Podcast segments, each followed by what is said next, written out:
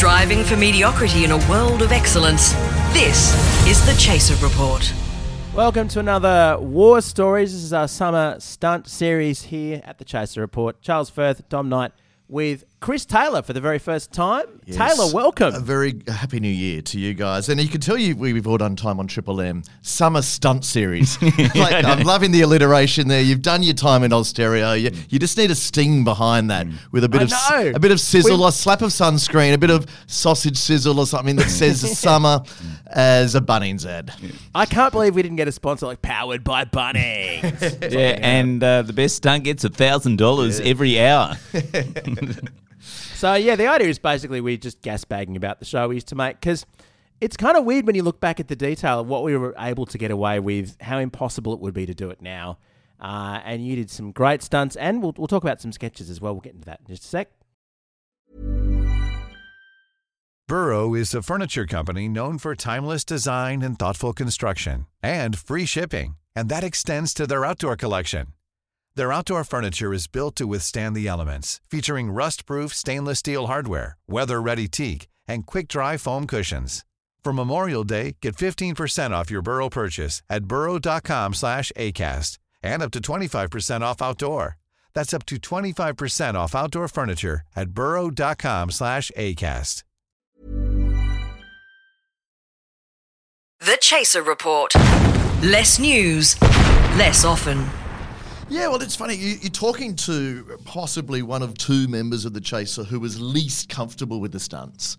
Um, and, and not only uncomfortable doing them, but also a bit uncomfortable about how much they came to define the show. Because I think, you know, you guys would know Andrew Hansen and I, and probably you guys too. Um, you know, we always saw the show as a sketch show. And I don't mean literally a sketch show like, you know, not the nine o'clock news or, you know, uh, the DGen or something, but but a series of segments mm. of which stunts were one component. But Yeah. it, be, it became incredibly apparent that, it, particularly amongst a younger audience, mm. um, which the ABC was incredibly grateful to have, and we were incredibly grateful to have, that they were the things that were sort of catching a light. Mm. And in the very early days of YouTube, it was the stunts that were getting shared around. And so those of us that sat in the office in the sort of more traditional sketch corner and writing songs and silly sketches, sort of, I mean, we were always allowed to get our material through, but we were very aware it was, in the public's mm. eyes at least, mm. mostly second fiddle. Mm. To the to the sort of big Michael Moore sort of Sacha Baron Cohen style gotchas in the street. Or, or candid camera. Well, well, that was, I think that was my other discomfort with it. Uh, the, the more the the chasers were and everything went on, that you know, having gone into the show and loved CNNNN and just thought that was an amazing show where we created this entire universe, Universe. Mm. and it was a really c- conceived show, and it was it had a yeah, it had a world, as you say, Charles. And then to sort of go from that into something that at times, by, by about season two and season three, was descending into prank show. Mm. I I felt a bit uncomfortable because there's sort of a comedy purist in you that knows it's lazier comedy, just mm. to hassle people in the street The- rather than write a script. Well, wasn't it actually referred to? Was it because I wasn't there towards the end? But it wasn't it? Didn't it become referred to as internally as the war on receptionists, or, Yes. or, Yes, was that yeah. the That's public? what it often was. No, but it really did become into the, the. It got to the point where it was. Where can you take a silly prop? And we're going to talk about a stunt called "Where Can You Take a Horse," which is which, which, that. which came to define, yeah, the in, the internal gag of the the Chasers writing room was every stunt was. There were only really two versions of a stunt. So it's where can you take a, hmm. and that's crack pepper's an example of that. Where can you take a hmm. pepper grinder? And then the other version of is just doing something that every other sketch comedy show had already done before us, but we did it in the real world. Mm. Yes. So, like, I remember there was one, it's not a particularly well known one, but Andrew Hansen did this parody of The Bold and the Beautiful. And based on the observation that they always talk with their backs to each other in every scene. right, and I'm sure Fast. Forward did a thousand sketches making that same observation. But The Chaser did it in the real world. And for some reason, that was an entirely new idea. And it was in a way because people's responses were interesting and, and often Yeah. the joke. And I, I often take that particular piece. And as I said, it's, it's not a memorable piece, and uh, I'd be surprised if Andrew brings it to the table on this podcast series. But it, when I've sort of been asked to talk to you know uni students or writing groups, I often take it and, and ask them the question would this be as funny if it was just a sketch, like in hmm. s- shot in controlled conditions with actors and stuff? And they all say no. They all genuinely believe the laughs in that piece, and mo- like if life was a musical, is is the other classic hmm. one. Oh, they are just basically songs hmm. because they're set in the real world. No one really laughs at the lyrics or the hmm. the bad choreography. The laughter is in the cutaways of the public response to these hmm. us clowns like parading around, and and so I guess the tension I always had t- towards the end of the show was: Are we only getting laughs? Based on doing these things in public, and are, are we getting lazy as comedy writers because we're no? It's no longer based on the strength of the ideas or the script. It's purely about muckraking in public. Hmm.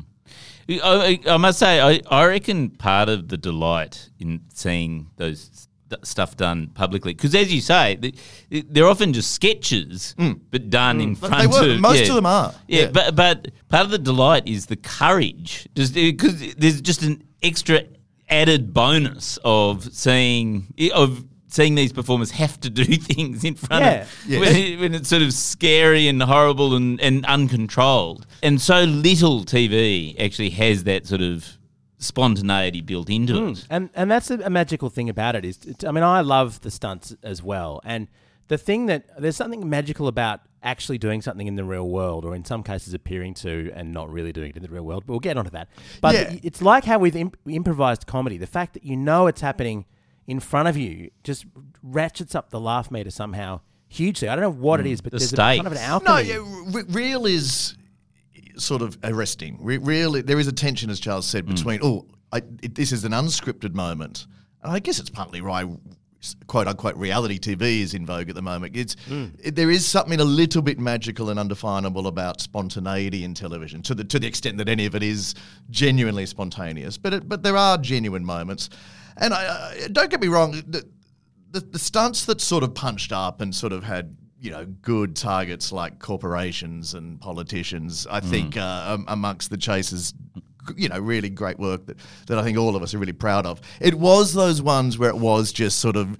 dragging a silly prop around to a receptionist or hassling Yes. poor people outside the back of the abc building we were so lazy we couldn't even get in a cab Which to go to a suburb beyond Ultimo. If you any any people who want to rewatch these episodes, you'll notice mm. most of it's shot in Chinatown because that's mm. where the ABC's position. Yeah, and we get credit for diversity. We, we got credit. is just laziness. We, Yeah. we were talking about So that on an episode that we did with Chaz about this, which is I went to a lecture like several years later, and they went, "Oh, you know, this is one of the groundbreaking Australian shows because it's so multicultural. They just show Asian after Asian, five after white Asian." guys. And it's Five white guys on a couch.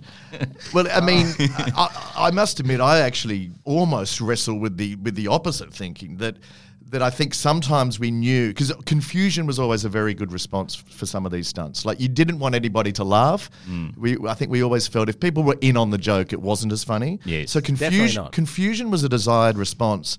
And part of me does struggle with the fact we, I don't think it was willful or premeditated, but part of the reason you do see a lot of migrants, for want of a better term, in, in a lot of our pieces is they just didn't they didn't have English as a first language. They didn't really understand what Or we were saying to them. context. So we're often often their bafflement isn't isn't bafflement at the comedy offer. It's bafflement genuinely at what we're even saying. like, what the hell is going on? which and now I feel a bit uncomfortable about that. Yeah, there, there are some sleights of hand in the editing, which I, I don't know if Chaz covered, um, but you know, it's certainly not the first show on TV to you know use sleights mm. of hand in editing. But but yeah, it, it's, I'm very amused to hear some people thought it was progressive when it, it was mostly just laziness because the office was located in that suburb. I, I think now, having had this conversation, Chris, we should just stop. no,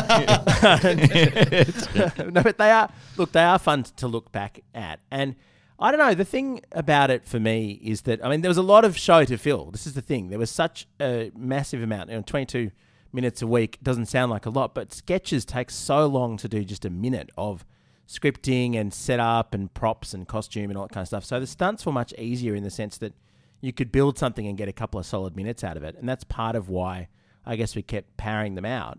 Oh, absolutely. They, th yeah, they were. I did they were- enjoy some of yours. Uh, there was some that, that I, I think only you could have done, um, despite your discomfort. And I mean, the cracked pepper one was possibly the most famous thing in the entire series, and it's just something about the way you deliver that line uh, that makes it funny. I don't know what it is. I The- was up the- all night learning my lines. It's the pompous yet intrusive tone. yeah, and it's it's very hard to explain why that piece is popular. I mean, I guess it's Can you, based re- on a can you remember the line? Yeah. no. Um, salt? No, no. Uh, it, I mean, that was based on a very simple and probably not particularly original observation that back then you don't tend to get it as much these days. I think you killed it. do you think I had influence I and do. scared every waiter? For, but back in the when did we make the show? Early mid noughties, mid, and I guess even in the nineties, anyone who was around then and dined in. Dined in restaurants. They waiters did always come, regardless of cuisine, um, Yeah, for your dessert. and and with a giant pepper grinder and offer you cracked pepper. and it was I, th- I can't even remember. The premise was oh, imagine if they did that in places other than restaurants. I mean, it's not even a comic premise. It, it's sort of surrealism, if that's not too pretentious. It's sort of taking something out of context. So it's taking a prop that we know from restaurants and taking it to pools and basketball courts and churches. And just on the assumption that everyone everywhere might want mm. crack pepper or want it as little as people in restaurants want it. And I think that was it. Hey there, it's Michelle Norris. I'm host of a podcast called Your Mama's Kitchen. When I travel, I'm usually looking for a way to find a taste of home when I'm not at home. And one of the things I love to do when I am at home is entertain. And Airbnb allows me to do that. When I was in California recently, I rented a house that had a great kitchen. And when we were sitting around the table, we we're all thinking, we're in someone else's house. Someone could be in all of our homes as well. If you have a home, but you're not always at home, you have an Airbnb. Your home might be worth more than you think. Find out how much at airbnb.com/slash host.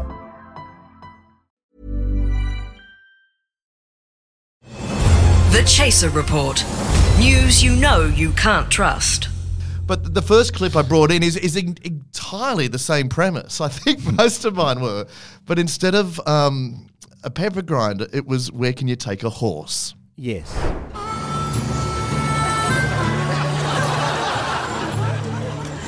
You got a table for two? Outside, you mean outside? No, I I prefer that it's raining, so can we eat it? You don't have to take a horse. Can't bring a horse inside? No. Hey, are we right to bring the horse in? Excuse me, you have the little premises, please. You don't like let horses in the shopping centre? Well, that's just horses, isn't it? Move, please. Well, being horses. Move, please. It's not too big, isn't it? I could get one on a bus. Hey, Dean. Just here to see Pirates of the Caribbean. We took one to the movies, the Greater Union on George Street. Send up with the horse.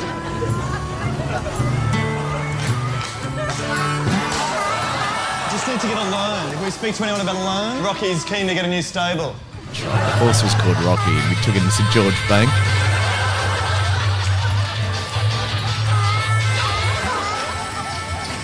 Took him into a record shop, Yeah? and then a bottle shop. Rocky. Sorry. He's got a drinking problem. It's the bottle shop. I mean, again, speaking to our laziness, this was all done within 500 metres of the ABC offices around Ultimo and Camperdown. Rocky, not Rocky. Rocky, you're in a bar now. You behave. Do you have any like hay or um, any horse food or something? All right. Sorry about this. He just he, he hasn't eaten for a while. Okay. Well, we'll get Rocky out of here next time maybe. I'll come back with a started Shetland getting pony. restless. Thank God, because you always need an out for these pieces. You, you, you- it's just been the horse was actually disappointingly well behaved in most of the shops, but finally we got him into a sort of a convenience store, a grocery shop where he started like just messing all the items off the shelves and we got we got a something of an out. Look, it was fun. I actually genuinely like horses. And from memory the we always tried to create a loose premise for these. And Craig often made fun of me that, you know, I I used to read, you know, like pompous magazines like Harper's from New York, and they we always had it was basically highbrow odd spot. You know, like all their first sort of the section, fr- front section of like the Harper's Index were always just sort of very niche stats about things that often did actually create a germ of an idea. And this was based on an idea that um, pet owners were generally campaigning in America for greater sort of greater human privileges for their pets. But of course, it was they were just talking about dogs, Dogs, yeah. and cats. And I thought, well, what if you own a horse? Why can't you take it to the movies with you? So I think that was sort of the the slender premise. The reason I brought this one to the table, I, I guess it's not only emblematic of the sort of you know the where can you take a genre, but it was it's the most heart in mouth shoot um, I've ever done. Oh, really? I still have nightmares um, about an aspect of that shoot that is not in the final edit because it was just so horrendous. I can't remember this. What Oh, happened? do you- well, Charles, you probably weren't around No, I for me wasn't- to, and we would have Yeah, kept you in the in dark. Dom, I'll jog your memory because it was so sad. One of the places wasn't well. You be the judge. Uh, one of the places we took uh, Rocky the horse was Sydney's oldest church, which is on Broadway. It's a slither of a thing, sort of sandwiched between two youth hostels or something. But there's this gorgeous sandstone church Just quite near Central. near Yeah. Central. I think Edmund Blackett was the architect. Is who this did it- Christ Church St Laurence? Yes, thank you. We've got a theologian on the podcast. I didn't know the name of the church, but he was. Um, we we took Rocky in there, and it was just not good. Like his who it was all there was. Um, it was very shiny marble tiles, and none of us on the shoot put two and two together, realizing that that wouldn't be a good surface for a horse. Um, he'd, he'd been so excellent all day. Like we, we'd, we'd, we'd given him, you know, he'd been in banks, he'd been in cinemas, he'd been in bottle shops. Um, he was pissed probably by this time of the, stage of the shoot, but. And I think we just got overconfident that he was a very well trained horse and could handle anything. But the minute we got him into this church aisle made of marble, and there was no carpet down. It was just pure, very expensive marble, ah. probably laid by convicts. So It was the original Sydney church. Mm. And he was slipping everywhere. The horse starts to do the splits. Oh, Like in that kind of way that you think, shit, mm. have we got a post Melbourne Cup situation on our hands? here? Where's the green curtain? Where's the curtain? Where's my rifle? And it was oh, it it was it was like time just stopped as the horse cannot get traction on this on these yeah. tiles. He's just slipping terribly, and. We had a, um, a first AD who was on that shoot, and normally on these shoots we had very lean crews. It was just normally the cameraman and the and the chaser. Um, but because I guess we were wrangling a big horse, we had no animal trainer, but we did have a first AD called Rod Oliver, who's worked with us for years. A lovely, lovely guy and very, very capable.